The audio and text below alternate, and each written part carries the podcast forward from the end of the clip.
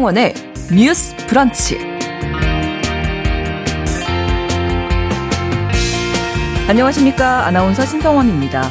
어제 헌법재판소는 친아빠의 출생신고를 제한한 가족관계 등록법에 대해서 헌법 불합치 결정을 내렸습니다. 현재 우리나라는 혼인관계가 아닌 상태에서 태어난 아이의 경우 친모만 출생신고를 하도록 돼 있는데요. 이게 헌법에 위배된다는 겁니다. 앞으로 혼외자의 생부도 복잡한 과정을 겪지 않고 직접 출생신고를 할 수 있게 됐는데요. 오늘 첫 번째 뉴스픽에서 이 내용 자세히 다뤄보겠습니다. 국회에서는 정순신 변호사의 자녀 학교폭력 진상조사를 위한 청문회가 열리긴 했는데 정 변호사의 불출석으로 차질을 빚게 됐죠. 지금 뉴스에서도 다음 달로 미루는 방안까지 이야기가 나오고 있는데요. 오늘 브런치 초대석에서 이 학교폭력 피해자와 그 가족을 직접 만나서 상담하고 계신 분이 계십니다. 예, 학교폭력의 심각성과 실태 함께 짚어보겠습니다. 3월 31일 금요일 신성원의 뉴스 브런치 문을 엽니다.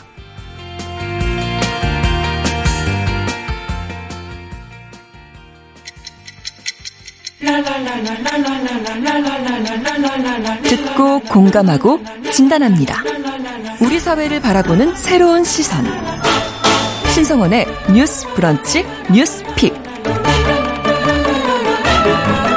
뉴스 브런치 청취자 여러분들과 함께 소통하면서 만들어갑니다. 짧은 문자 50원, 긴 문자 100원이 드는 샵 9730, 우물정 9730번으로 의견 보내주셔도 되고요. 또 라디오와 콩 앱으로도 많은 의견 부탁드리겠습니다.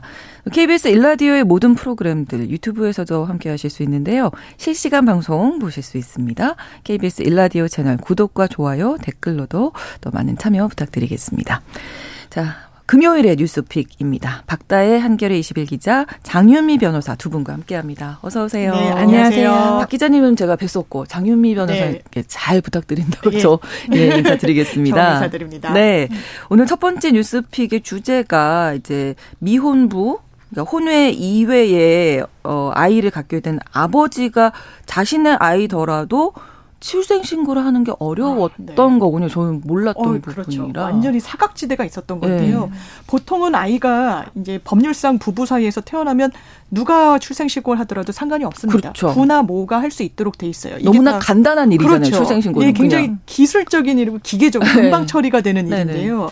문제가 되는 것은 혼외자였습니다. 그런데 어떤 혼외자냐. 가정이 있는, 그러니까 법률상 부부관계를 맺고 있는 여성이 네. 다른 남성과의 사이에서 낳은 아이인 경우에 가족관계 네. 등록법 46조 2항을 보면 네. 어머니만 이 아이의 출생신고를 할 수 있는 거예요. 그러면 아버지는 이 아이의 친생자여도 네. 출생신고를 할 수 있는 법적 권리 자체가 없는 겁니다. 물론 원천 차단되는 건 아니고요. 네. 57조에 보면 네. 할 수 있는 예외적인 경우가 규정은 돼 있어요. 이를테면 이 정말 엄마가 누군지 모른다. 아이만 받았는데 엄마가 누군지 모르고 아니면 소재불명이 돼서 한동안 찾아보고 어떻게 연락처도 좀 닿아보려고 했지만 안 된다. 이걸 직접 소명해야 아버지가 할 수 있는 거예요. 사실상 못한다고 봐도 무방할 정도입니다. 그래서 헌법소원을 낸 건데 헌법소원은 자기가 그 일로 실제로 불이익을 당한 사람들이 제기할 수 있는 거예요. 그렇죠. 그러니까 법률이 이게 위헌인 것 같은데 라고 해서 제3자가 제기할 수 있는 건 아닙니다. 예, 그러면 아마 굉장히 많은 법률들이 헌법재판소로 가게 될 거예요. 그래서 실제로 재판의 전제성 그리고 당사자성이 있어야 되는데 이분들은 실제 이 법으로 인해서 고통을 받고 계신 분들인 겁니다. 네. 헌법재판소가 만장일치로 이거는 헌법 정신에 반한다. 네, 다만 네, 네. 당장 이 법률을 위헌이라고 없애게 되면 그러니까 위헌을 판단하는 즉시 그 법률은 효력이 소급해서 없어지는 거거든요. 그런데 그러면 당장에 이 제도를 대체할 게 없는 상황에서 너무나 혼란이 불가피하니까 2025년 5월 말까지는 대체 입법을 만들어라. 이런 이 헌법 불합치 판정을 내린 그런 사안입니다. 헌법 불합치 결정을 내려졌지만 어쨌든 2년의 유예 기간이 있는 그렇습니다. 건데 그때까지는 또 혼란스럽기는 하겠네요. 네, 맞습니다. 빨리 입법을 후속적으로 만들어야 될 것 같습니다. 근데 저는 일단 왜 생모만 출생신고가 가능했던 건지 애초에 그게 좀 궁금한데요. 이게 사실 가정의 울타리에서 확연한 케이스라고 할 수 있죠. 그러면 이 친생, 이게 법적으로는 그렇습니다. 아이가 출생을 하면 네. 생물학적 모친은 너무나 뚜렷한 거예요. 누가 낳는지는 너무나 명징하잖아요. 네네네. 그래서 이 엄마가 낳은 아이는 결혼을 하고 있는 여성이다. 혼인관계가 유지되고 있다라면 그 법률상 배우자의 아이로 추정이 됩니다. 대단히 강력하게. 네네. 그럼 이 아이는 엄마가 원래 맺고 있는 혼인관계의 이 법 안에 이 가정의 울타리 안으로 사실상 편입이 되는 거예요. 그걸 네. 사실 전제한 것으로 보입니다. 근데 뭐 그 아빠가 인정하겠어요? 그렇죠. 그런 부분이 있어서 그렇죠. 오히려 엄마가 출생신고를 아예 안 할 수도 있는 숨기고 거예요. 숨기고 싶어서. 네. 이 아이는 그냥 호적, 과거의 말로 하면 호적이 없는 아이가 돼버릴 수도 있는 것이어서 헌법재판소도 이건 범죄의 표적이 될 수도 있다. 그럼요. 예, 사회보장제도 수급에서 뭐 의료 서비스 뭐 이런 것도 그렇습니다. 전혀 받을 수도 없고. 어떠한 그리고 권리관계, 계약관계를 할 때도 신분 보장이 돼야 주민등록증 내면서 신분을 확인을 하는데 거기서도 완전한 예외. 이거는 정말 너무나 큰 기본권 침해다라고 해서 아이들의 기본권 침해를 인정했고요. 이 친부들. 본인들도 기본권을 침해당했다고 했지만 그건 인정해 주진 않았습니다. 네. 아이들에 대해서만. 예. 일단 아이가 나서 출생신고를 하면 주민번호가 나온단 말이에요. 네. 그럼 어디를 가든 네. 주민등록번호를 대라고 그렇죠. 얘기 많이 하는데 일단 그게 없는 맞습니다. 거잖아요. 출생신고를 못하게 되면. 그러면 받을 수 있는 불이익이 어마어마하게 많을 텐데 그 헌법 불합치 결정을 내렸던 근거는 어떤 걸까요? 네. 말씀드렸다시피 출생신고를 당할 권리, 그러니까 출생신고를 할 권리라는 건 헌법에 이렇게 아주 규정이 돼 있는 건 아니에요. 뭐 행복추구권, 평등권 뭐 이런 거는 아예 명문화돼 있는데 안 돼 있습니다. 헌법재판소도 그 부분을 지적을 하면서 그럼에도 불구하고 인간이 행복을 추구할 권리 등에서 파생된다. 내가 출생신고를 할 권리라는 건. 그렇죠. 그리고 실제로 출생신고를 못하게 되면 여러 사회적인 부분에서 소외가 되는 거예요. 이를테면 아동학대의 피해자여도 체크가 안 되는 겁니다. 그렇죠. 지금은 아이가 출생신고가 됐는데 접종할 시기에 제대로 접종이 안 된다. 그렇죠. 학교에 들어가야 되는데 이 아이가 학교로 간 흔적이 없다라고 하면 추적을 합니다. 그렇죠. 학대인지 혹시 어디에 뭐 어떤 유기가 됐는지 혹시 큰 사고이면 사망을 했는지 이게 추적이 가능한데 아예 그런 법적인 테두리에서 벗어나 있게 되다 보니까 이건 너무나 현저한 기본권 침해라는 결정이 내려진 법적으로는 겁니다. 법적으로는 어떻게 보면 존재하지 않는 거가 되는 건데 이 현재 헌법소원 낸 사람들 당사자여야 한다고 말씀하셨잖아요. 맞습니다. 그 아버지들이겠네요 이번에. 네, 기자님. 그렇습니다. 네. 보통 이제 미혼부들이시더라고요. 아까 말씀하신 대로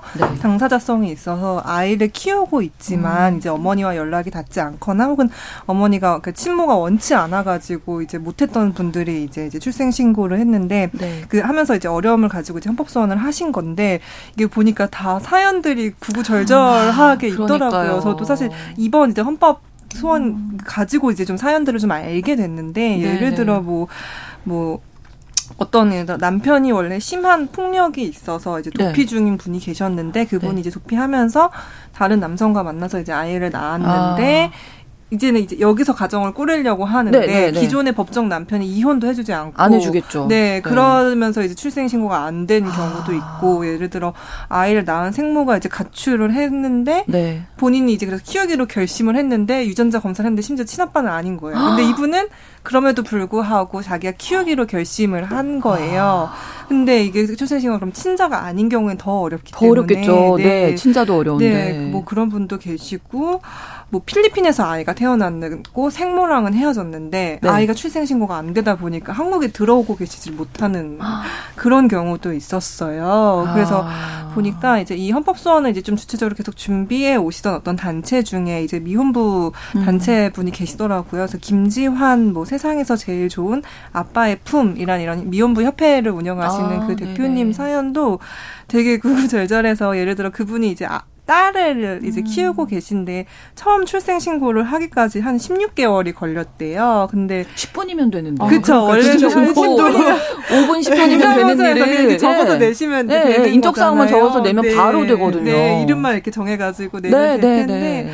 근데 이분이 그러니까 초반에 아예 이런 공론화 자체가 되지 않았을 때 처음 이걸 공론화 하시려고 굉장히 노력한 분이시더라고요. 그래서 보니까 어떻게 해도 이게 안 되다 보니까 아까 말씀해 주신 대로 아이가 아파서 응급실을 갔는데 치료를 받을 수가 없고 건보 적용을 받지 못하니까 엄청나게 비싼 진료비를 내면서 이제 아이를 받고 치료를 받고 그래서 이분이 처음에 이제 그 강남역 앞에서 사람들 많이 다니는 강남역 네네네. 앞에서 어떤 이게 피켓을 써가지고 우리나라는 아빠 혼자서 출생신고를 못하는 나라다. 그래서 아이 유모차인데 아이 유모차 끌고 와서 이렇게 막 시위도 하시고 그랬더라고요. 그래서 네. 굉장히 오랜 기간 싸워오셨고 그러면서 이제 너무 안 되니까 심지어 이분은 동작 김씨라고 해서 아예 성본 창설을 새로 하셨어요. 아. 그래서 성본 창설을 새로 하고 다시 그 가족관계 등록부를 새로 만들어서 이렇게까지 아이를 겨우겨우 이제 등록을 시켰던. 근데 이제 이분이 이렇게 계속 공론화를 하니까 그 다음에 법이 한번 개정이 되기는 했어요. 근데 그 법 개정된 게 예를 들어 엄마의 신원 정보를 정확히 몰라도 우리가 유전자 검사를 했을 때 친아빠가 맞다는 게 인증만 되면 그러면 가정법원에 확인을 받고.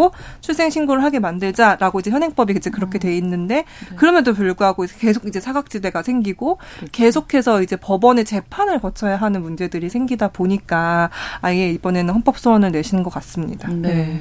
그렇게 거리로 나오시기까지 네. 진짜. 네. 매 시간 얼마나 그렇습니다. 고통의 네, 시간을 네, 보내셨을까 네, 싶기도 한데요. 사실 이 법이 이렇게 마련되지 않아서 잘못돼서 피해를 보는 게 뭐 어른들은 좀 참을 수 있잖아요. 어른들은 참을 수 있어요. 네, 네. 그러니까 아이들은 어떻게 해요? 그러니까요. 네. 사실 이 법에 적용을 받는 당사자가 아이잖아요. 그렇죠. 말씀하신 대로 아이가 어딜 가나 계속 자신의 존재를 증명해야 한다는 건 그리고 아이들이 사실 다 알잖아요. 예를 들어 병원에 갔는데 실제로 이런 경험들이 있으시더라고요. 병원에 갔는데 왜 아이가 주민등록번호가 없죠? 그러면은 계속 어떤 이 사유들을 설명을 해야 되는데 마치 이게 그 아버지들이 내가 마치 범죄자도 아닌데 네, 네. 범죄자가 된 것 같은 그런 기분이 계속 들고 보육원에 보내야 되는데 보육원이나 어린이집을 보내야 되는데 주민등록번호가 없으니까 사실 보낼 수도 없고 이런 일들을 계속 겪으셨더라고요. 그래서 그 피해가 사실 고스란히 아이들에게 돌아오는 거다 보니까 특히 이 아이들을 위해서 좀 환영할 만한 그런 헌재 결정이 아니었나 그런 생각이 듭니다. 네. 그 현재 결정에 뭐 여러 가지 의미가 있겠지만 네. 예. 저는 기사에 이런 표현이 있더라고요. 그러니까 이 결정까지 인정투쟁에서 시작됐다 이런 표현이 있는데 네. 그러니까 인정은 내가 투쟁해서 싸워서 얻어야 되는 게 아니에요. 내가 심지어 태어났어. 대한민국의 네. 국민이라면 대한민국 국민들이 누리는 걸 가장 기본적으로 함께 누릴 수 있어야 되는데 이런 예외적인 경우에 해당한다라고 해서 완전히 원천 차단이 됐다고 봐도 무방한 상황이었던 거예요. 네. 그래서 내 스스로 사실 혼외자이지만 이게 스스로 출생 신고를 할 수 있는 권리를 주장하지 않으면은 아까 말씀 주신 대로 병원도 못 가. 네. 아주 비싼 돈을 내야 돼. 네. 어린이집도 못 가고 유치원 다 제동이 걸리는데 이 여기에 대해서 이거는 반인권적이라는 결론을 헌재가 만장일치로 내려줬다는 점에서 상당히 의미가 있다라고 생각되고요. 또 아까 아빠의 어떤 권리로는 인정하기가 어렵다라고 했는데 아빠가 그렇다면 출생신고를 내가 친부인데 근데 인정하지 않은 이유는 이게 정말 친부인지 엄마랑은 다르게 정확하게 헤아리기가 어렵다는 거예요. 아빠는. 유전자 검사해야 돼요? 그래서 한 명의 헌법재판관은 아니 요즘 유전자 검사로 굉장히 쉽게 그 결과를 도출할 수 있는데 아빠라고 해서 그 권리를 침해당하지 않았다고 결론 내리는 게 맞느냐라는 소수 의견도 나오긴 했었어요. 근데 아직 그게 다수 의견은 아니지만 이제 사회가 한 발짝 더 내딛고 있구나, 한 발짝 더 나아갔구나를 보여주는 헌법재판소가 사실 상당히 좀 전향적인 판결들을 많이 냅니다. 어떻게 사회 기류보다 좀 더 진보적인 판결을 내는 경우가 있는데 이번 경우도 물론 이 현상을 좀 뒤늦게 좀 법이 뒤따라가는 상황이긴 하지만 이제라도 바로 잡혀서 다행이다. 네. 그리고 우리 사회가 조금 약간 주류에 속하지 않으면 맞아요.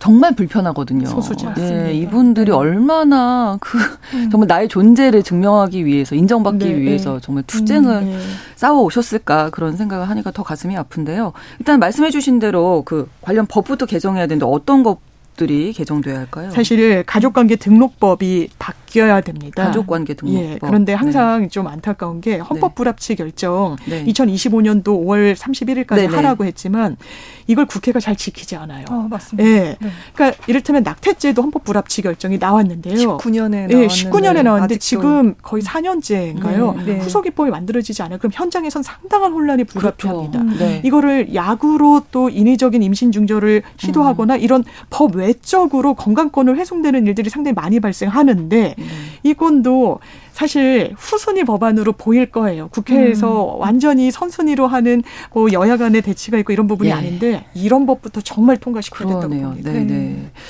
출생신고 관련해서 헌재 보충 의견도 또 눈길이 가던데 이 의견도 좀 소개를 해 주시죠. 네네. 네. 그 아까 변호사님이 살짝 짚어주셨는데 네네. 소수 의견이 하나 나왔어요. 네네. 그래서 이제 지금은 이제 아이가 출생신고를 하면 사실 통상 부모님이 가서만 할 수 있게 돼 있는데 이거를 그렇게 제한하지 말고 의료기관이 출생 통보를 할 수 있는 그런 제도를 네, 도입을 하자라는 이제 이은혜 재판관의 보충 의견이 있었는데 데요. 이게 한국 같은 경우에는 사실 부모가 이제 그거를 온전히 부담하기 때문에 부모가 자발적으로 신고하지 않으면은 국가가 인지하기는 지금 좀 어려운 상황이고 그러면 이제 지금까지 있었던 것처럼 이렇게 출생신고가 되지 않은 어떤 사각지대가 계속 발생할 수 있기 때문에 그냥 의료기관이 출생사실을 통보하도록 만들자라는 이제 의견이었어요. 근데 네. 이게 실제로 뭐 아주 이제 생뚱맞은 얘기는 아니고요. 이게 OECD 회원국들 중에서는 뭐 이제 의료기관이 출생신고 책임을 지는 기관, 그런 나라들이 이제 미국과 캐나다가 있고요. 그 다음에 뭐 독일이나 이탈리아 같은 유럽 지역에서는 뭐 의료기관이든 부모이든 모두 이게 가능하다 이렇게 좀 제도를 운영을 하고 있더라고요. 그리고 네. 특히 영국 같은 경우에는 이제 아동이 출생을 하면 이 네. 병원의 등록 시스템을 통해서 이제 자동적으로 국가기관에 통보가 된다고 해요. 그래서 그 이후에 어떤 이 아동에 대해서 필요한 어떤 정보들이 바로 이렇게 통보되고 등록될 수 있게 이제 만들어져 있다고 해서 네. 한번 좀 논의를 해보는 것도 필요하지 않을까라는 그런 좀 생각도 들고. 네. 만약 이렇게 될 경우에는 뭐 미혼모분들이나 어쨌든 좀 내가 이제 키울 의지가 없으신 분들이 계실 수도 있기 때문에 그럼 좀 오히려 병원에 가서 남는 걸 기피하지 않겠냐라는 어떤 이런 지적이 있을 수도 있어서 이은혜 재판관님이 동시에 이런 제도를 논의하는 것과 동시에 이제 미혼모를 조금 더 지원해 줄 수 있는 방안을 좀 같이 논의하자. 미혼모, 미혼부 모두 좀 논의하자 이런 얘기들이 좀 있었습니다. 네. 보통 이 아이들을 피해자로 둘 수는 없잖아요. 지금 예, 그러니까 아이들을 먼저 생각하시고 그런 쪽으로 법이 빨리 좀 개정이 이른 시일 내에 개정되기를 바랍니다. 네. 오늘 첫 번째 뉴스픽에서 알아봤고요. 다음 아이템이 이제 많이들 관심 가지실 부분인데 전두환 씨 손자죠. 전우원 씨가 오늘 국립 5.18 묘지 방문해서 참배를 하게 되는데 지금 현재 이제 유족들과 만남을 가진 뒤에 네. 지금 광주 북구 국립 5.18 민주묘지로 이동 중에 있는 상황입니다. 네. 오전에 5.18 민주화운동 유가족 또 피해자와 만난 자리에서 전우원 씨가 할아버지를 줄곧 전두환 씨라고 지칭을 하고 네. 할아버지가 5.18 학살의 주범이라고 하면서 군부 독재에 맞섰던 광주 시민 여러분들께 다시 한번 죄송하다고 말을 했다고 하는데 좀 짚어주실까요? 네. 네, 저도 사실 여기 라디오 들어오기 전까지 좀 이제 보고 있었는데요. 네. 이제 10시에 아마 5.18 기념문화센터에서 기자회견 방식으로 좀 인사를 드리고 이제 5.18 유족분들과 이렇게 좀 계속 악수하고 유족분들도 오셔서 이렇게 한마디씩 하고 이제 그러시더라고요. 근데 네. 말씀하신 대로 굉장히 명확하게 이제 네네. 할아버지는 이제 학살자다라고 네. 이제 그리고 이제 광주 시민들께 너무 죄송하다라는 입장을 이제 거듭해서 밝혔고 이제 좀 약간 마음이 좀 그래도 이제 5.18 유족분들이 와가지고 이제 막 손을 잡아주시면서 그러니까 마치 사실 자신의 손주인 것처럼 막 이렇게 말씀을 따뜻하게 해주시더라고요. 이게 사실 저는 이게 마음이 또 쉽지만은 그렇게 용서하는 마음도 쉽지 않은 마음이라고 생각을 하는데 네네. 자기 손주인 것처럼 몸 조심해라, 뭐 와줘서 고맙다, 뭐 우리 손자 같다. 그리고 이렇게 받으니까 뭐 눈을 감고 이제 죽을 수 있을 것 같다. 뭐 이런 말씀을 좀 해주셔가지고 좀 뭐랄까요? 그냥 어쨌든 역사적 어떤 국면에 전환되는 장면을 보는 것 같다는 그런 좀 기분이 들기도 했습니다. 네. 오늘 하루 종일 광주에서 좀 일정이 있으시더라고요. 네. 네. 전두환 씨 일가 어떤 구성원 중에 처음으로 이제 그렇죠. 예, 5.18 묘지를 네. 참배한 건데 전두환 씨가 이 광주 방문을 왜 결심했을지 그 의미도 좀 있겠는데요. 사실 본인은 이야기를 합니다. 처음에는 부인하고 싶었다는 거예요. 본인의 친할아버지잖아요. 그렇죠. 네. 예, 광주 시민들을 학살했다라고 지탄받는데 그걸 가족으로서는 아마 지우고 싶었을 겁니다. 그래서 인정하지 않았다고 본인이 자기 고백 비슷하게 하기도 했는데 그 이후에 역사적인 사실을 본인도 알면서 청년기를 보낼 수밖에 없을 거고 그렇다면 이 마음에 어떤 어둠이 좀 깔렸던 것 같아요. 이게 아마 청소년기를 지나고 성인으로 가면서 우리 일가에 대해서 또 내가 어떤 입장을 취해야 될 것인가, 역사적인 태도는 어떻게 견지하는 게 맞을 것인가. 그리고 본인이 이 유튜브를 통해서 공개한 내용들을 보면 29만 원밖에 없다라고 그렇게 알려져 있고 뭐 언론에도 나오고 있고 추징이 안 된다고 하는데 나는 왜 이렇게 여유롭게 사는가. 그렇죠. 예. 그리고 이제 새어머니가 있는데 뭐 여동생들 얘기도 합니다. 굉장히 좀 학비가 비싼 외국인 학교에 진학을 했고 본인의 뭐 삼촌 같은 경우에는 캘리포니아에서 와이너리를 운영한다. 근데 와이너리라는 건 사실 천문학적 액수의 비용이 없으면 소유하기가 쉽지가 않다라고 네. 알려져 있어서 그렇다면 그 돈은 어디서 났을 것인가. 그리고 또 매우 구체적인 정황들을 이야기를 해요. 이를테면 이순재 씨가 연희동 자택 안에서 스크린 골프를 치는 네. 그런 사진을 올립니다. 네. 이게 진위 여부가 사실 논란이 될 수가 없을 정도로 명확해요. 아 이게 이순재 씨구나. 그리고 집 안으로 보이고 네. 그리고 내용들도 가공했다라고 보이기는 어렵습니다. 이를테면 우리 집에 금고가 있었는데 거기서 현금을 계속 빼다 썼다. 대학 학자금 같은 게 필요할 때는 뭐 연희동 아줌마 이런 분을 통해서 돈을 조달을 했다라는 식으로 얘기를 합니다. 이거는 사실 체험하지 않으면 이게 만약에 법정의 증언으로 올라갔다고 친다면 대단히 구체적이고 일관성이 있으면 그건 거짓말을 했다고는 재판부도 보지 않거든요. 네네. 그 정도의 구체성을 띠고 있기 때문에 이게 또 다른 단초로 그렇다면 추징 더 해야 되지 않겠냐. 시민단체 고발 들어갔고요. 그렇죠. 그렇다면 뭐 와이너리.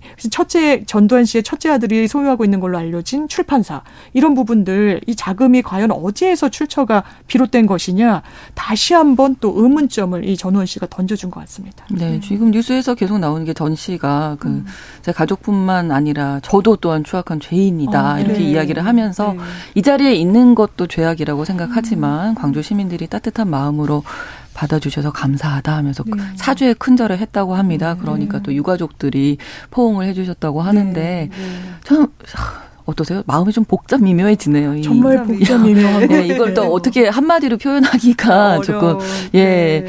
청취자 여러분들도 의견 보내주고 계시거든요. 1822번으로 29만 원이라는 290억 원 넘게 있을 텐데 비자금 수사 정말 제대로 해야 한다고 동감하고요. 3928번으로 전두환 씨 은닉재산 펑펑 쓰면서 살아갈 수도 있을 텐데 그래도 이런 손자가 있어서 한편으로 좀 다행이다라는 생각도 든다고 하셨습니다.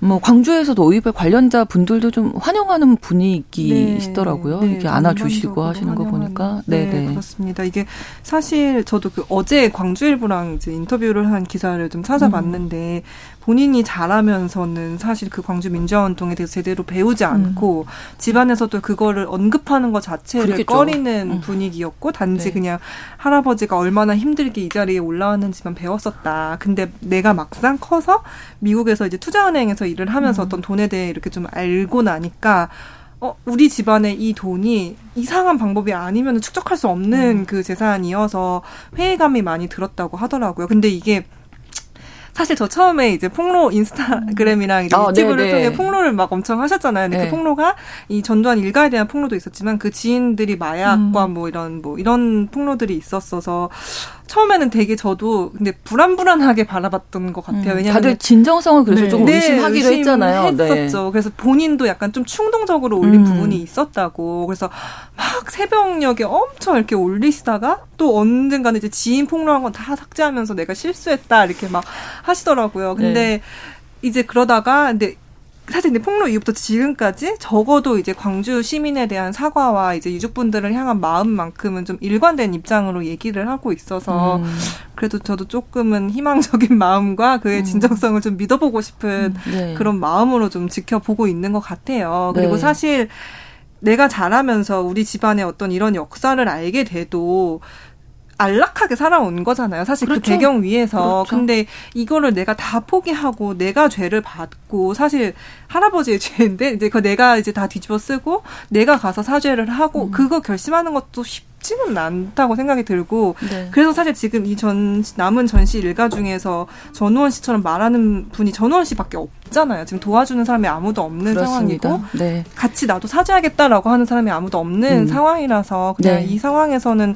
그분이 계속 이렇게 계속 진정성 있는 사과가 되기를 바라고 있습니다. 이어가겠습니다. 1부 마치고요. 11시 30분부터 일부 지역 해당 지역 방송 보내드립니다.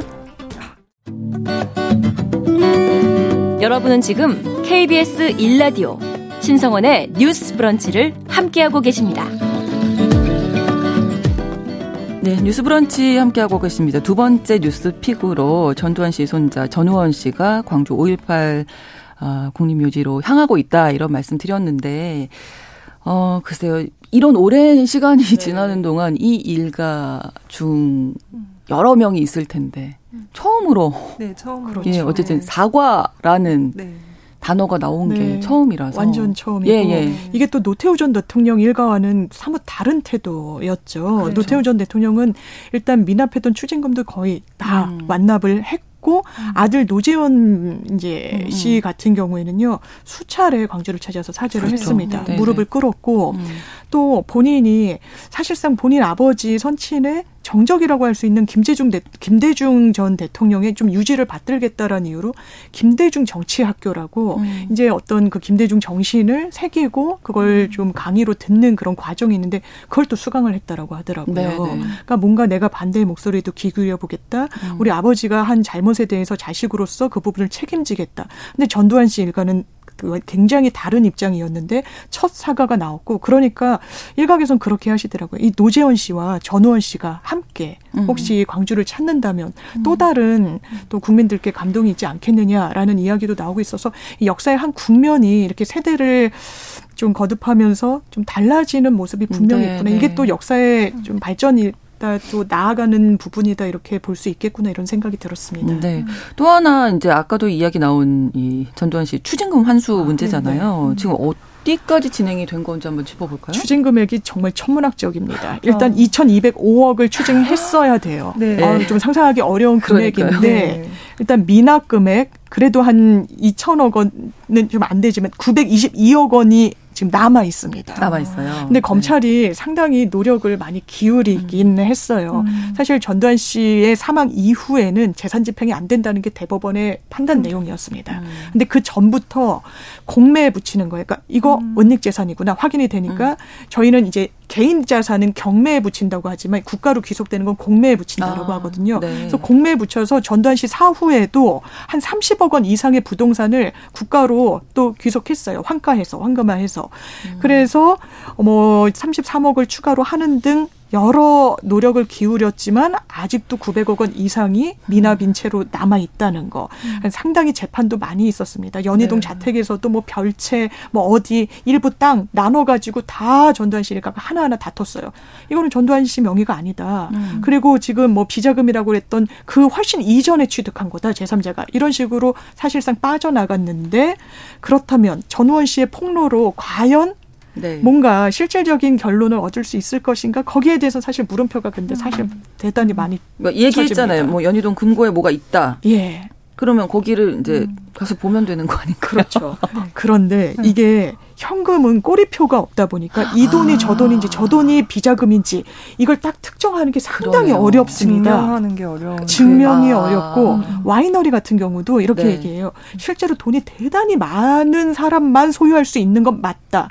하지만 이 전재만 씨 같은 경우에는 아니다. 이거 내가 관리만 해주는 거다. 제3자 소유다. 이렇게 이야기를 합니다. 그래서 그리고 가족들은 1차적으로는 좀 아픈 아이다. 이런 얘기를 좀 계속해요. 이 진술의 신빙성을 상당히 좀 희석시키는 전략이랄까요? 뭐 입장이랄까요? 그런 입장인 것 같습니다. 네. 네. 그래서 사실 전우원 씨도 이렇게 비자금 은닉의혹이나 이런 거 관련해서 뭔가 이런 뭐 추가 폭로 가능성이 있냐 아니면 더 다른 단서가 있냐 이런 질문들을 하다 보니까 거기에 사실 새로운 단서는 저희 그 다른 가족들이 좀 협력을 해야 나올 수 있는데 네. 아직은 그럴 가능성이 현저히 낮다고 생각한다 이렇게 본인도 말씀을 하시더라고요. 네. 네. 그 친인척들을 통해서 어떻게 좀 그러고 싶죠. 왜냐하면 대단히 돈을 많이 현금을 쌓아놨다는 거고 그걸 누렸다는 거고 아직도 유복한 생활을 한다는 건데 네. 그 돈의 출처는 미루어 짐작키로는 아마 은닉하고 두었던 비자금이라고 이미 역사적으로 법적으로 평가를 받았던 그 돈일 텐데 문제는 추징금이라는 건요. 범죄를 저지른 사람에게 약간 처벌성으로 뺏는 겁니다. 범죄 수익금을. 네. 그러면 사망한 이후에 그 부분은 상속되지 않아요. 이게 민사라면요. 어떤 사람이 빚을 지고 사망하면 이게 상속인들에게 기계적으로 상속 비율별로 사망과 동시에 나눠집니다. 네, 네, 네. 그런데 이건 형사처벌의 성격이 있다 보니까 이 사람한테만 귀속이 되는 거예요. 자식들에게, 자녀들에게. 자식들의 범죄는 아니니까. 그래서 국회에서 무슨 입법 논의가 있었냐. 아니 지금 2천억이 넘는 추징금 중에 절반도 안 냈다는 게 말이 되냐. 이것을 자식들한테도 징수할 수 있도록 하자라는 입법 논의는 있었지만 통과되지 않았습니다. 그럼 통과가 되면은 바로 이 추징이 될 것이냐? 이게 소급입법이 되는 거예요. 이미 전두환 씨는 사망했고 향후에 법이 만들어지면 물론 소급입법도 허용이 되지만 대단히 예외적으로 허용이 되는 겁니다. 이런 좀 법적 난제가 남아있는 것 같습니다. 그렇습니다. 청취자 회의승님, 전두환 씨 손자가 살아갈 길은 어쩌면 당연한 선택을 한 것이다. 이렇게 얘기를 해 주셨고, 우재우님께서는 전두환 씨가 늘 왜 나만 갖고 그래라고 얘기를 했는데, 전두환 씨 같은 사람이 이 사회에 활기치고 있었던 현실을 우리가 잊으면 안 된다. 그렇습니다. 이렇게 지적을 해 주셨네요. 6585번으로 전두환 씨 재산이라고도 하면 안 된다고 본다고. 그건 전두환 씨 재산이 아니다 이렇게 생각하시는 거죠. 비자금, 검은 돈이라고 해야 된다. 이거는 재산이 아니다. 그의 재산이 아니다. 예, 비자금이라고 하겠습니다. 네, 네, 알겠습니다. 자, 마지막으로 또 이런 기사들이 있어서 뭐 외모 전우원 씨의 외모에 대한 또 이런 얘기가 있었어요. 네, 아마 지금 보셨을 본질을 또 흐리게 하는. 네, 이게 사실 이번 사건뿐만 아니라 어떤 이 범죄자들의 얼굴이 신상이 공개가 됐는데.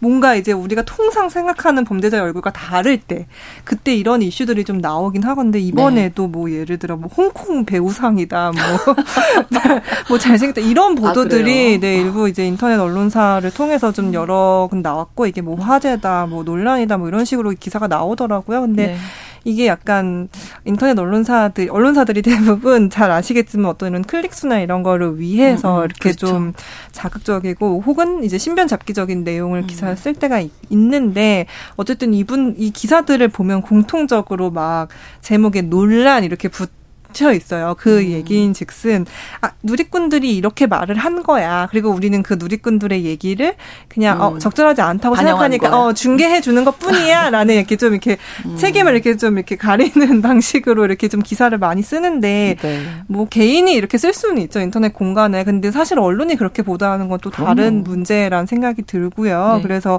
이번에도 이렇게 좀 이 외모를 부각하는 전혀 이 사건과도 상관이 없고 이분이 어떤 이 귀국한 의도나 어떤 그런 진정성과도 전혀 상관이 없는 보도가 나와서 늘 사실 매년 얘기가 나오는 얘기고 늘 언론이 반성해야 할 일이지만 좀 이런 보도가 좀 적절하지 않은 거 아닌가 좀 줄었으면 좋겠다 이제 이런 생각이 좀 씁쓸하게 들었습니다. 어쨌든 시간이 많이 흘렀어도 지금 피해 보신 분들 또 그 유가족들 아직 계시기 때문에 우리가 정말 역사를 잊어서는 안 되겠다.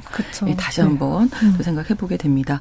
금요일의 뉴스픽 박다해 한겨레21 기자 장윤미 변호사 두 분과 함께했습니다. 고맙습니다. 감사합니다. 신성원의 뉴스 브런치는 여러분과 함께합니다. 짧은 문자 50원, 긴 문자 100원이들은 샵 9730 무료인 콩앱과 일라디오 유튜브를 통해 참여해주세요.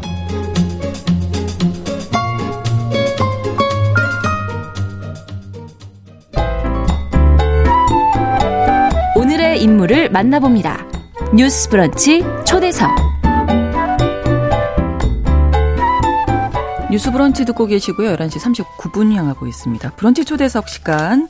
앞서 말씀드린 대로 지금 국회에선 정순신 변호사 자녀의 학교폭력 진상조사를 위한 청문회가 열렸다가 지금은 이제 연기된 그런 상황인데요. 이 정순신 변호사 이 사태를 거치면서 우리 사회가 다시 한번 학교폭력의 심각성을 고민하게 됐습니다. 오늘 학교폭력 피해자 가족협의회 여미정 원주 강원센터장 모시고 이 문제 또 이야기 나눠보겠습니다. 어서 오십시오. 네, 안녕하세요. 원주에서 먼 걸음 와주셨는데요. 네네. 네, 마이크를 조금 가까이 써주실까요? 네, 감사합니다. 네. 피해자들 또 피해 가족분들 직접 만나서 상담을 하고 계신 거죠? 네네. 네. 네네. 학교폭력 피해 학생들과 저희가 이제 부모님 그리고 가족들도 만나고 있습니다. 네. 아마 누구보다도 피해자들의 마음을 좀 잘 헤아리시지 않으실까 싶은데요. 네. 네네. 아무래도 현장에서 제가 5년 동안 아이들과 그리고 가족들을 만나고 있는데 이번 사태로 아마 그 피해를 당한 학생들이나 아니면 가족들도 굉장히 가슴 아파하고 있을 것 같습니다. 네. 좀 뭐 많은 분들이 좀 가장 좀 크게 느꼈으면 하는 부분이 있으시다면요. 이번 일을 통해서. 네. 네네. 이게 이제 소송을 가해자 부모가 계속 이어갔잖아요. 네. 그래서 피해 학생이 결국 그 학교에서 아니면 학교폭력 예방법으로도 네. 보호받지 못하였다는 것과 부모가 가해자 부모가 자녀의 학교폭력에 영향을 미친다는 걸 정말 뼈저리게 느끼게 한 사태인 것 같습니다. 네, 이런 부분들을 우리가 네네. 앞으로도 좀 더 신경을 써야겠다 하는 부분이고요. 오늘 청문회 이제 정순신 변호사 본인이 출석을 안 했기 때문에 이제 전체적으로 다음 주쯤에 미루자 이렇게 이야기가 나오고 있는 것 같습니다. 청문회 열리면 꼭 다뤄졌으면 하는 부분이 있으시다면 어떤 걸까요? 네, 그 첫째는 민사고에서 가해 학생과 피해 학생의 분리 조치가 제대로 이루어지지 않은 점과 그리고 민사고에서 강제 전학이 아닌 거주지 이전 전학으로 된 경위 그리고 네. 민사고에서 전학 간 학교에서 생기부 기록이 삭제된 경위 이런 부분들이 사실은 확인된 바가 있긴 한데 자세히 좀 정확하게 밝혀졌으면 하는 바람입니다. 아, 네. 네네. 자, 그리고 정순신 변호사 아들이 전학 간 학교에서 허물없이 내가 장난으로 한 말인데 학폭으로 몰았다. 오히려 이렇게 얘기를 하거든요. 네네. 이게 또 기사를 보면서 저도 개인적으로 좀 화가 났던 부분이긴 한데 네. 이런 해명 어떻게 보십니까? 아, 저도 정말 깜짝 놀랐죠. 사실 그 교육부에서 배포한 학교폭력 사안처리 가이드북에 의하면 언어폭력은 여러 사람 앞에서 상대방의 명예를 훼손하는 구체적인 말을 하거나 그런 내용의 글을 인터넷 등으로 퍼뜨리는 행위라고 정의하고 있습니다. 그래서 이는 명백한 학교폭력이 맞고요. 언어폭력에 해당합니다. 그리고 정순신 아들이 장난으로 한 말을 학교폭력으로 몰았다는 것은 자신의 잘못을 그럴듯한 말로 포장해서 본질을 흐리고 다른 사람을 헷갈리게 하여 피해 학생에게 원인을 돌리는 것으로 자신의 행동에 대한 인정이나 반성을 하지 않고 합리화하는 주장으로 볼 수 있습니다. 네, 이 폭언들이 제가 이제 보이긴 하는데 이거 제가 제 입으로 말로 하기는 좀 너무 심할 것 같고 이게 그냥 장난으로 한 말은 아닌 것 같은데요. 이런 단어들이. 그러니까 그 가해 학생들이 굉장히 많이 쓰는 말이 장난으로 했다. 네. 근데 듣는 사람 입장에서 예를 들면 이제 뭐 기사 검색을 많이 하셨겠지만 그게 듣는 사람 입장에서 그게 과연 장난이라고 생각이 들까요? 우리가 생각하는 장난의 범주가 있잖아요. 네. 아, 이거는 네, 단어들도 보시면 굉장히 기분 나쁘게 그거를 특히 청소년들이 또 기숙사에서 지속적으로 이 진행됐다는 거는 이거를 뭐 학교폭력이 아니다, 장난이다 이렇게 본질을 흐리는 것은 적절하지 않다고 생각합니다. 피해 학생의 극단적인 선택까지 갔을 때는 그 고통이 얼마나 심각했는지를 우리가 미루어 짐작할 수 있는데 이걸 장난이라고. 그렇죠. 상대방의 반응을 보지 않고 본인의 어떤 책임지지 않으려는 의도가 명백한 거죠. 네. 자, 그럼 학교폭력이 있었는데 학교의 대응에 대해서는 어떻게 보십니까? 그 정순신 아들은 엄연한 학교폭력으로 학교폭력대책자치위원회로부터 강제전학이란 처분을 받은 것인데 네. 학교 측에서 강제전학이 아닌 거주지 이전 전학의 직인을 찍어준 것은 물론 이게 이제 뭐 해명이 된 부분도 있긴 한데 가해 학생에게 면죄부를 준 것이라고 볼 수밖에는 없을 것 같습니다. 네. 명백하게 강제전학과 거주지 이전 전학은 다른 사유인데 교육기관으로서의 책임을 저버린 게 아닌가 생각합니다. 네, 그러니까 이 정순신 사태도 있고 더 글로리라는 이 드라마가 요즘에 또 많은 네네. 화제를 모았잖아요. 네. 최근에 학교폭력에 대해서 많이 생각을 해보게 되는데 과거에 비하면 좀 많이 달라졌더라고요.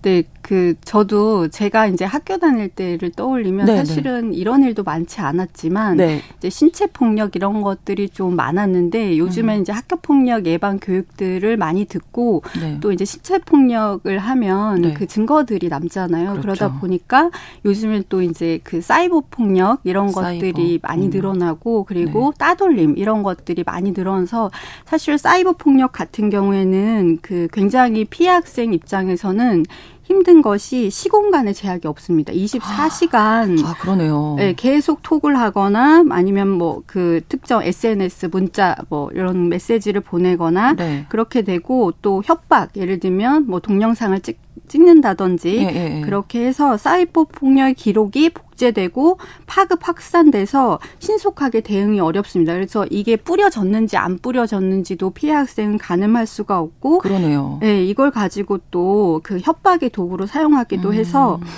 정말 이 사이버 폭력의 어떤 위험성 아니면 당하는 사람들은 그 굉장히 고통이 심하고 사이버 공간에서 특히 그 상대방의 감정을 눈으로 볼 수 없기 때문에 더 심한 말과 폭력의 수위가 높아진다고 볼 수 있습니다. 사이버 폭력이 요즘에는 이제 핸드폰이나 다 예, 그 인터넷으로 그 24시간 아이들이 피할 방법이 없는 거죠. 예, 이렇게 나가면 뭐 또 초대하고 다른 방을 만들고 그리고 이런 것들이 24시간 불특정 다수로부터 그리고 많은 아이들이 댓글이 달리면 그 어떤 이제 뭐 루머 이런 것들 가짜 뉴스처럼 이런 것들이 그 성적인 부분들도 굉장히 수치심을 유발하는 단어들 댓글들을 쓰기 때문에 피해 학생 입장에선 순식간에 정말 내가 한 일이 아닌데도 퍼져버리는 이런 정말로 이렇게 어른들이 보기엔 이 정도야? 이렇게 생각하시는데. 아이들이 실제로, 이 정도라고? 이렇게 생각하시는데 정말 그런 정말, 일이 벌어지고 있는 거예요. 네, 그리고 뭐 물건을 빌려주고, 이렇게 내가 이제 그 파는 거니까 나한테 돈을 내라. 그러니까 강제로 이제 판매를 하는 거죠. 그냥 이제 빌려줘. 저 원하는 것도 아닌데. 네, 그냥 옷 같은 거 이제 입기 싫어지는 옷을 이제 그 주고 그냥 이걸 다 나한테 돈을 뭐 굉장히 그 금액이 높은 금액으로 뭐 입금을 해라 이런 식으로 나 그냥 이제 예를 들면 이게 신고가 되면 나 그냥 뭐 이렇게 뭐 얘가 샀다 얘가 나한테 팔으라고 해서 이런 이제 굉장히 지능적이고 교묘하네요 이게. 네, 그 예전에 이제 단순히 뭐 우발적으로 아니면은 이렇게 뭐 신체 폭력 이런 쳤다 뭐 누가 먼저 쳤다 뭐 이런 얘기 많이 하잖아요. 네. 근데 지금은 그게 아니네요. 네, 그래서 이게 과연 그 신고하면서 이제 접수가 되잖아요. 그러면 이게 정말 왜냐하면 이게 조사 과정에서는 정확하게 판단 내릴 수가 없잖아요. 그러다 보니까, 이렇게 헷갈려. 상대방을 굉장히 지능적으로, 이루어지기 때문에 헷갈리는 부분들도 많게 되죠. 지능적으로. 그렇습니다. 네, 이루어져서. 1682번도. 로 쓰시는 분도 학폭은 누구나 가까운 곳에서 일어날 수 있는 일이더라고요. 요즘은 SNS나 말씀하신 대로 카톡으로 또 지능적인 폭력도 많다고 해주셨고 비어라는 이름 쓰시는 청취자분께서는 장난은 서로가 즐거워야 장난이죠. 상대가 싫어하는데 본인만 재밌다고 계속하는 건 괴롭힘입니다. 이렇게 딱 정의를 내려주셨습니다. 그래서 이런 뭐 은밀하게 이루어지는 이런 상황이 많다 보니까 학폭을 당했다고 해서 피해자가 이제 어렵게 고백을 누군가에게 털어놔도 이게 해결되기는 쉽지 않겠어요. 네, 이게 이제 예를 들면 언어폭력 같은 경우에 그러니까 학폭으로 신고가 되면 증거가 있거나 목격자가 있거나 이렇게 좀 진행이 돼야지 내가 학폭 후폭 피해를 당했다 이렇게 그 심의에서 처분을 받을 수 있는데 네. 사실 우리가 아이들이 아동 청소년들이 뭐 우발적으로 일어나는 경우도 많고 그게 이제 녹취를 하기 전에는 예를 들면 둘 관계에서 와가지고 이렇게 조용히 네. 은밀하게 계속 얘기를 하면 그게 이제 피해 학생 입장에서는 주장을 하지만 그게 뭐 예를 들면 무고한 거 아니냐 이렇게 증거가 없으니까 네, 증거가 없다. 그 녹음을 이렇게. 매번 대화를 네, 그쵸. 녹음을 다 할 수는 없는 노릇이잖아요. 순식간에 지나가잖아요. 네, 네, 네. 근데 우리가 막 그 의도를 가지고 제가 오늘 언제 올지도 모르고 그렇죠. 그런 얘기를 언제 할지도 모르기 때문에 그걸 정말로 피해 학생 입장에서는 굉장히 증명하기가 어려운 부분도 있고 이야기를 해도 정순신 사태처럼 사실은 학교 내에서 보호받기 어려운 부분들도 많습니다. 네. 그러니까 분리는 제대로 금방 되나요? 이게 신고가 들어가면? 분리가 사실 학교 안에서 공간이라는 것도 있고 학습권도 있기 때문에 공부도 해야 하고 하니까. 네, 그래서 분리가 현실적으로는 어렵죠. 그렇죠. 네, 그래서 오히려 가해 학생이 많은 경우들도 있잖아요. 네. 그러면 피해 학생이 뭐 예를 들면 뭐 상담실, 보건실에 피해 있다거나 오히려 피해 학생이 이제 그 제대로 학교를 못 가게 되는 그러니까요. 경우가 많습니다. 그러니까 피해 학생이 2차, 3차 계속 피해만 보는 거거든요, 이게. 네, 2차 그 가해도 이루어지게 되죠. 네네. 네. 아, 너무 안타까운데요. 이 정순신 사태 때도 지적이 됐던 건데 이게 가해자들이 소송으로 시간을 끌잖아요. 네네. 이게 이런 경우도 많죠. 최근 2년 동안 네. 그 학폭 처분 불복 행정심판이 2배 가까이 늘어났다고 합니다. 이게 이제 생활기록부 기재랑 입시와 관련해가지고 사실 이 정순신 사태도 볼 수 있듯이 고등학생의 경우에는 시간을 끄는 거죠. 그 집행정지를 걸어놓으면은 시간을 끌면서 네. 대입까지 가게 되는 이런 일들이 늘어나고 있습니다. 네. 참, 그 시간 동안 가해자, 피해자가 같은 공간에 있을 수밖에 없고 그런 경우도 많을 텐데 학폭을 당한 피해자들의 고통은 어느 정도 우리가 헤아려 볼 수 있을까요? 아, 그 이번에도 피해 학생이 극단적 시도를 할 만큼 사실은 이렇게 기숙형 학교인 경우에는 그 24시간 그 가해자를 봐야 되기 때문에 네. 너무 고통스럽죠. 그리고 이번 사건에서 보았듯이 학교폭력심의위원회에서 조치 결정이 나왔다 하더라도 행정심판 청구에서 집행정지를 하게 되면 피해 학생은 가해 학생이랑 같은 공간에 수업을 받게 됩니다. 근데 이게 뭐 그렇게 힘드냐 이렇게 생각하실 수도 있는데 그 어른의 입장에서 정말 무서운 나를 괴롭히는 직장 상사를 제가 신고했는데 계속해서 같은 공간에, 그 계속 있어야 돼요. 같은 부서에 있어야 되는 거예요. 아니면은 뭐 학대, 가정폭력, 행위자가 같은 공간에 있는 거랑 같은 생각을 하시면 될 것 같고요. 네. 처음에 이제 같은 반 학생들도 피해 학생을 안타깝게 보다가 네. 이게 이제 그 예를 들면 선생님이나 행정 업무가 많이 늘어나게 되고 또 반 학생들도 자꾸 불려가게 되고 네. 이렇게 되면 오히려 이제 피해 학생이 2차 가해가 되는 거죠. 그래서 2차 가해를 당하게 되는 거죠. 네, 그래서 네. 피해 학생이 견디다 못해서 학교를 그만두게 되고 사실 왜 학교를 못 가겠느냐 이런 말씀도 많이 하시는데 이거는 트라우마 PTSD에 해당이 되는 그렇죠. 거거든요. 네. 그래서 그 학교라는 공간 대상에 대한 굉장히 두려움 이런 인지 왜곡 아니면은 그 학교 자체에 가기가 그 장소에 가기가 너무 두려워져서 결국은 피해 학생이 학교를 자퇴하는 경우가 너무나 안타깝게도 많이 생겨나고 있습니다. 학교를 그만두면 좀 편해지나요?